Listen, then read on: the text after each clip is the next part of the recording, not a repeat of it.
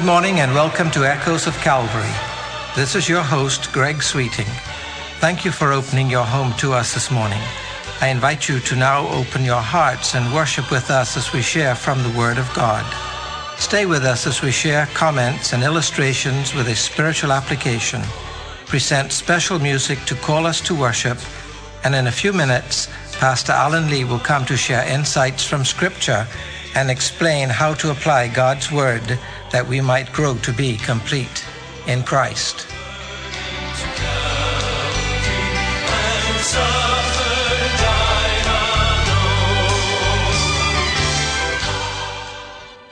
I mentioned on an earlier broadcast that I'd recently been to France on holiday. In making plans for the trip, my wife and I discussed the need for a visa. As a Bahamian citizen on past occasions, I needed a visa to travel to Europe. I believe it was called a Schengen visa. This allowed me to visit several European countries as a tourist. So, as was expected of me, I approached my laptop computer and gave it the question Do I need a visa to enter France as a tourist? And if so, where do I get one? A few items appeared on my screen. One was a release describing the formal signing ceremony when the Bahamas signed on to some treaty that would allow Bahamian citizens to visit France as a tourist.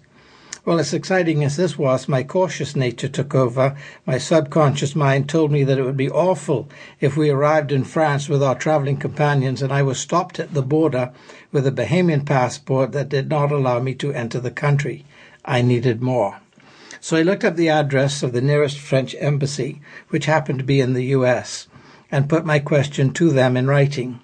I sent the email hoping that I had the correct address and my email would arrive on the right desk, that I would receive the confirmation before we left for the UK and then France. I'm pleased to say that about a week later, I received a reply from the embassy indicating that, as a Bahamian citizen, I required no entry visa, only my valid passport to enter France as a tourist. I printed this email and gave it to my wife to file with our passports just in case we encountered a junior immigration officer who may not have been aware of this wonderful news, who might be stumped by my Bahamian passport, which would not be the first time in my history that such a thing happened. I'm sure that the border officers do not see many Bahamian passports on a day to day basis, but I wanted to be absolutely sure when we arrived in France. Well, we eventually arrived at the appointed day, and our friends loaded our suitcases with ours and some food in the back, and we drove from Cardiff to Portsmouth, England, and drove on to the huge Brittany ferry boat for a journey across the English Channel to the French port of Caen. It took us about six hours. Late afternoon, we drove off the ferry and we were in France for our long awaited trip. But I still had a nagging feeling of concern. We still had to face the border guard. Well, we drove up to the barrier, and my friend, who was the driver, handed over our passports. The guard looked at each one, one after the other. He looked into the car to identify the holder of each passport as he came by them. There were five of us in the car three UK and our Bahamian passports. I realized I was holding my breath. Before I continue, though, here's our first song call.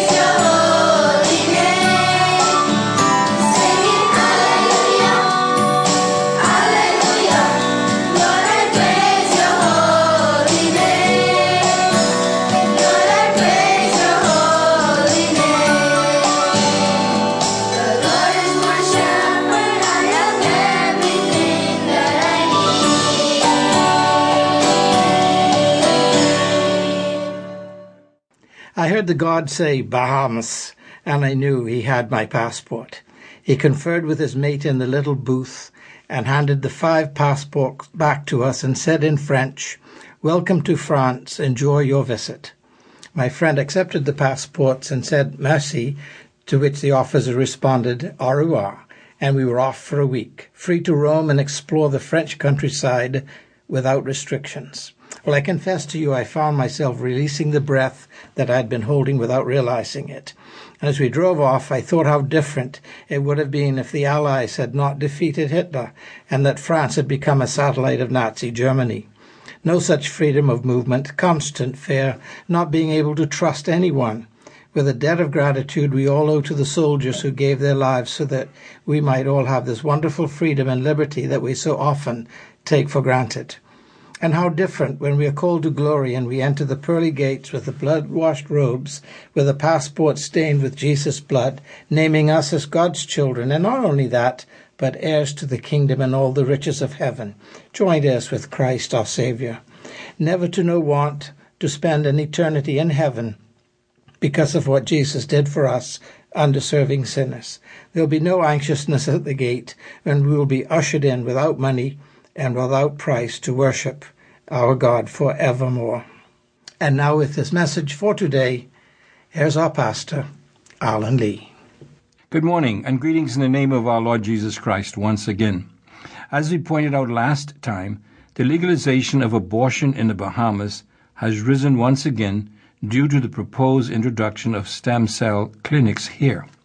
This is so because embryonic cells which are considered to be the most desirable cells to be used for healing purposes, uh, are taken from the early stages of the embryo, a procedure that kills the developing fetus. The fear is that the desire to maximize the financial benefit of stem cell therapy, unscrupulous doctors and uncaring mothers would demand abortion on demand to enrich themselves by mass production of aborted babies.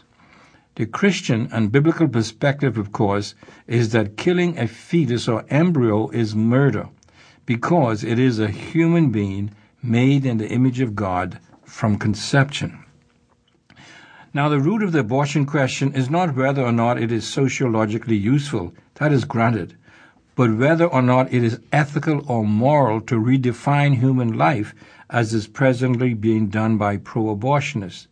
And so the real issue behind the intensely emotional debate of abortion and the removing of cells from a human embryo is, in the final analysis, what is a human being? Or how is the value of a human being determined? And when does human life begin? All of these questions are involved in these issues. Listen to the following statements, for instance, made by certain prominent pro abortionists in the US. The concept here, what I will describe, is being evident right now in the Bahamas as well.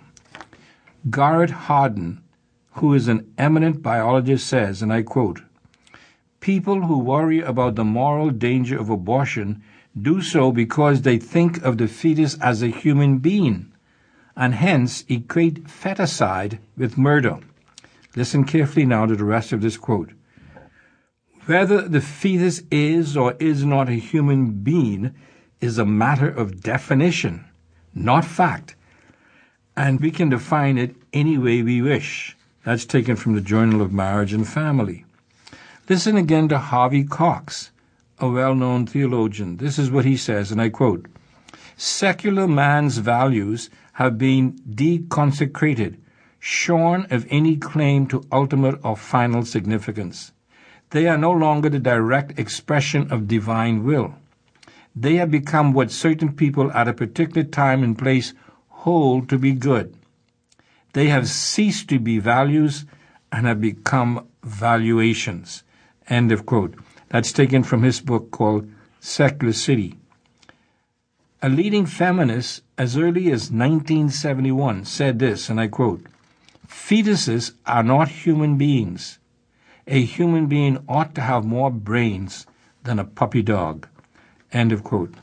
A prominent Bahamian doctor boldly and unashamedly described the fetus in the mother's womb as not being a person, but rather an unneeded, an unnecessary parasite, which the mother could destroy without losing anything important to her, like an appendix or a tumor.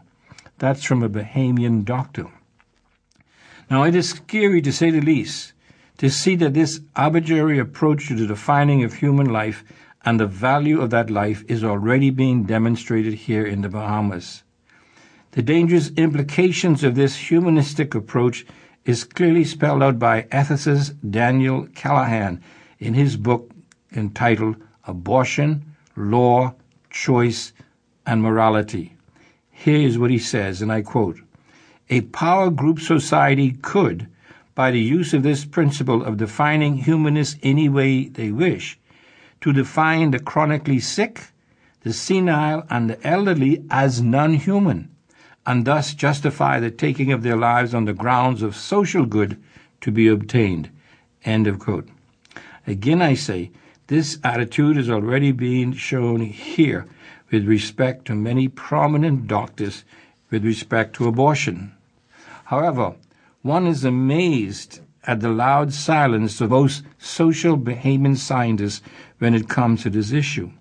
The Christian who accepts the Bible as the Word of God, however, believes that human value is inherent within each human being from his or her very moment of conception. Mankind has value because he is created in the image of God. This basic truth, my friends, is taught throughout Scripture.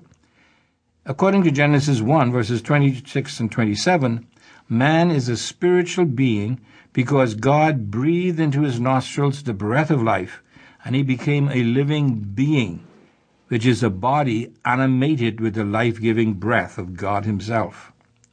The Bible views the fetus as a human entity as well. Life is seen as a continuum of conception to death, and with a growth in or diminishing of value. It is the same sacred human life from beginning to end. Isaiah 49, Job 10, Psalm 139 make this quite clear. I'll just read from Isaiah chapter 49, verse 1. The prophet says, Coastlands, listen to me. Distant peoples, pay attention. The Lord called me before I was born. He named me while I was in my mother's womb, in other words, as a fetus. He made my words like a sharp sword. He hid me in the shadow of his hand. He made me like a sharpened arrow. He hid me in his quiver. Verse 5 And now says the Lord, who formed me from the womb to be his servant, to bring Jacob back to him, so that Israel might be gathered to him. For I am honored in the sight of the Lord, and my God is my strength. The prophet is saying that God regarded him as a human being in his mother's womb. Now, as we stated last week, the Bible also teaches that the human race is a biological unity. Acts chapter 17, verse 26 says this From one man God made every nation of men, that they should inhabit the whole earth, and he determined the times set for them and the exact places where they should live. Now, this would not be true if each life was a distinct out of nothing creation by God. This means that man's breath, which is associated with life at the creation of Adam, is a manifestation or evidence of life, not the beginning of life. Even as leaves are the evidence of life in a tree during spring and summer, as compared to winter, when it lies dormant, but it is alive nonetheless. This has always been the view of the Christian church, historically speaking. You see, the church has always viewed feticide as murder. Always. The commandment not to kill in Exodus 20 refers to willful, premeditated, malicious taking of a life. And so it actually means, as validated by the Hebrew word, thou shalt not murder. The only exceptions to this commandment were legal executions, killing aggressors in war, and self defense. Feticide is nowhere in Scripture given as an exception, and neither has the Christian church ever endorsed such a view. Feticide is a violation of the seventh commandment Thou shalt not murder. Now, let me share an amazing and troubling truth about abortion in the Bahamas.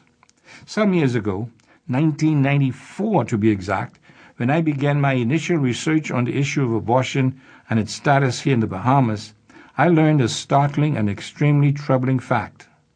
Not only did I learn that, in spite of the fact that technically speaking, that is, according to the letter of the law, abortion on demand is illegal in the Bahamas, it is nonetheless quite readily and routinely performed in most, if not all, of our medical facilities.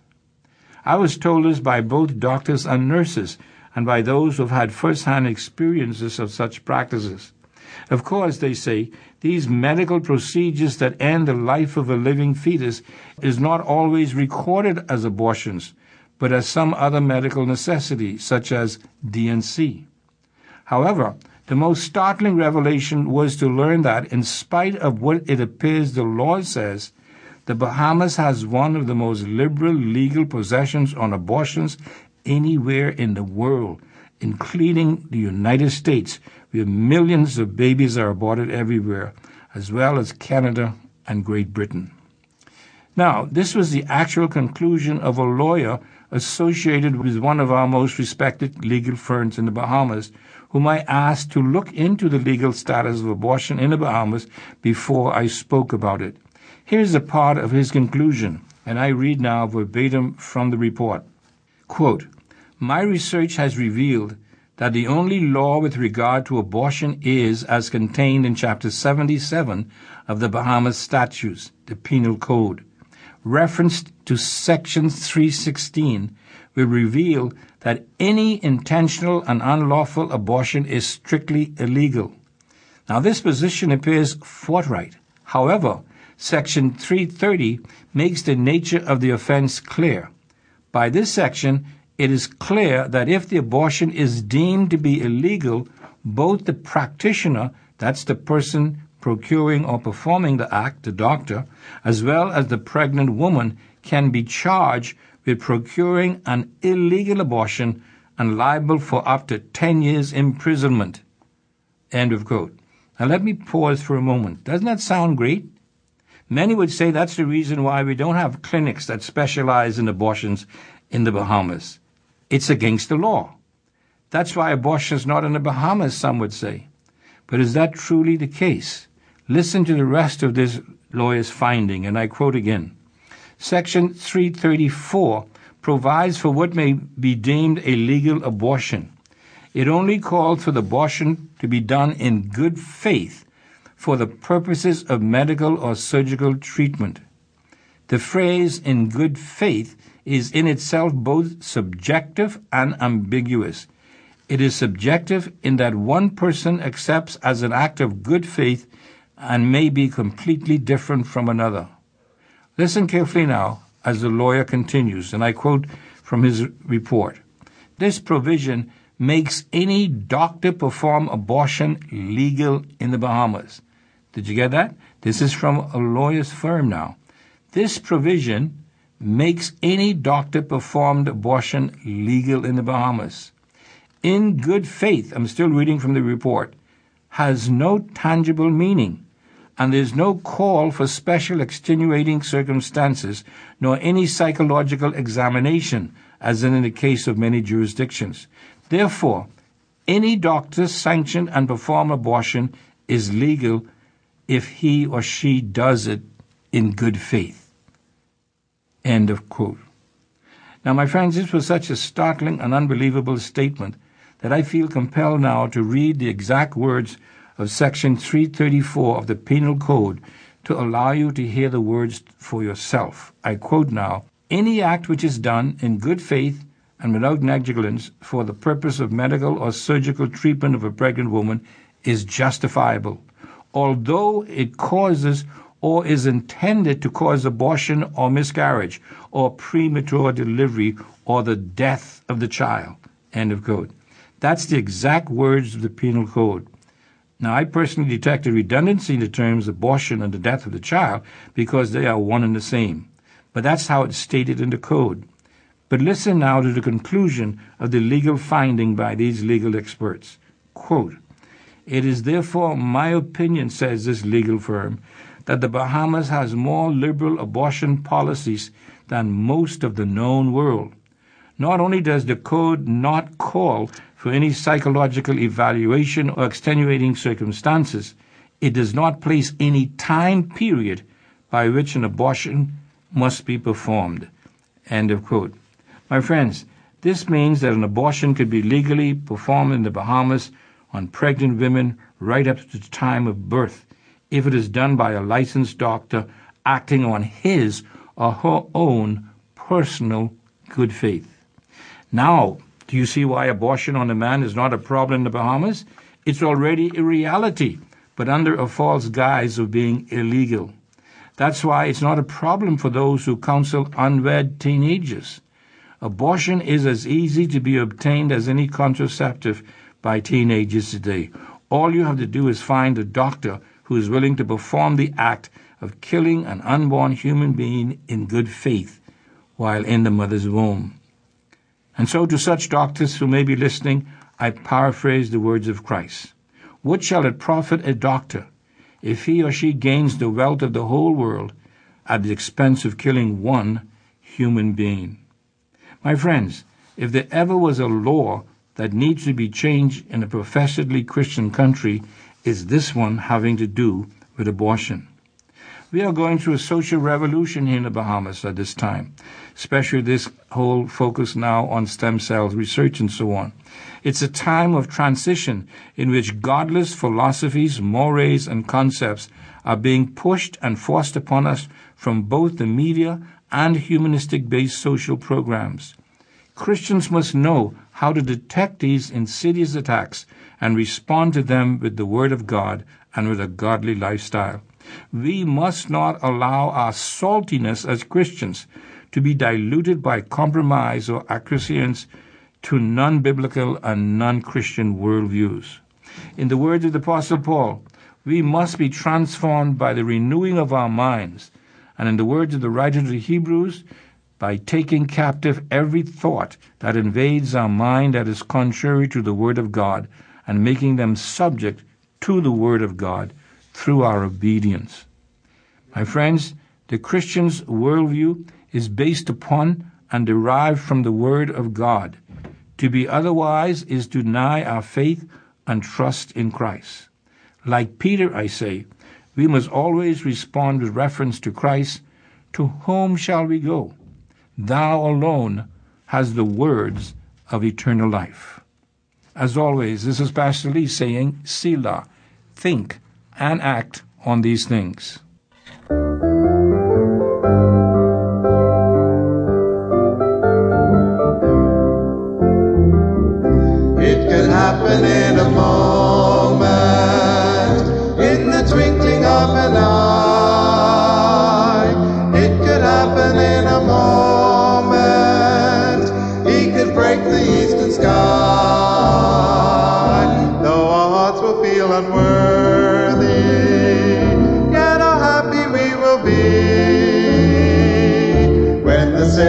Comes from heaven, when His blessed face we see. You have been listening to Echoes of Calvary, a radio ministry of Calvary Bible Church in Nassau, Bahamas. Our morning worship service begins this morning at 11 o'clock in the sanctuary located on Collins Avenue. We extend an invitation to you to join us on these occasions. If you would like to contact the church or Pastor Lee, address your letters to Echoes of Calvary, Post Office Box N1684, Nassau, Bahamas. And so we come to an end of this broadcast. I invite you to think about the message this morning. Consider the one who is our Savior and Lord. Grow to be complete in Him. And remember, as echoes from Calvary stir in your heart, keep listening for that shout, Maranatha, the Lord is coming soon. There forevermore to stay a little longer in your struggle over sin.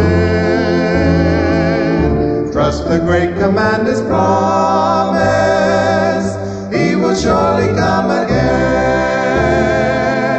I am listening every moment, listening every moment. for the mighty trumpet sound.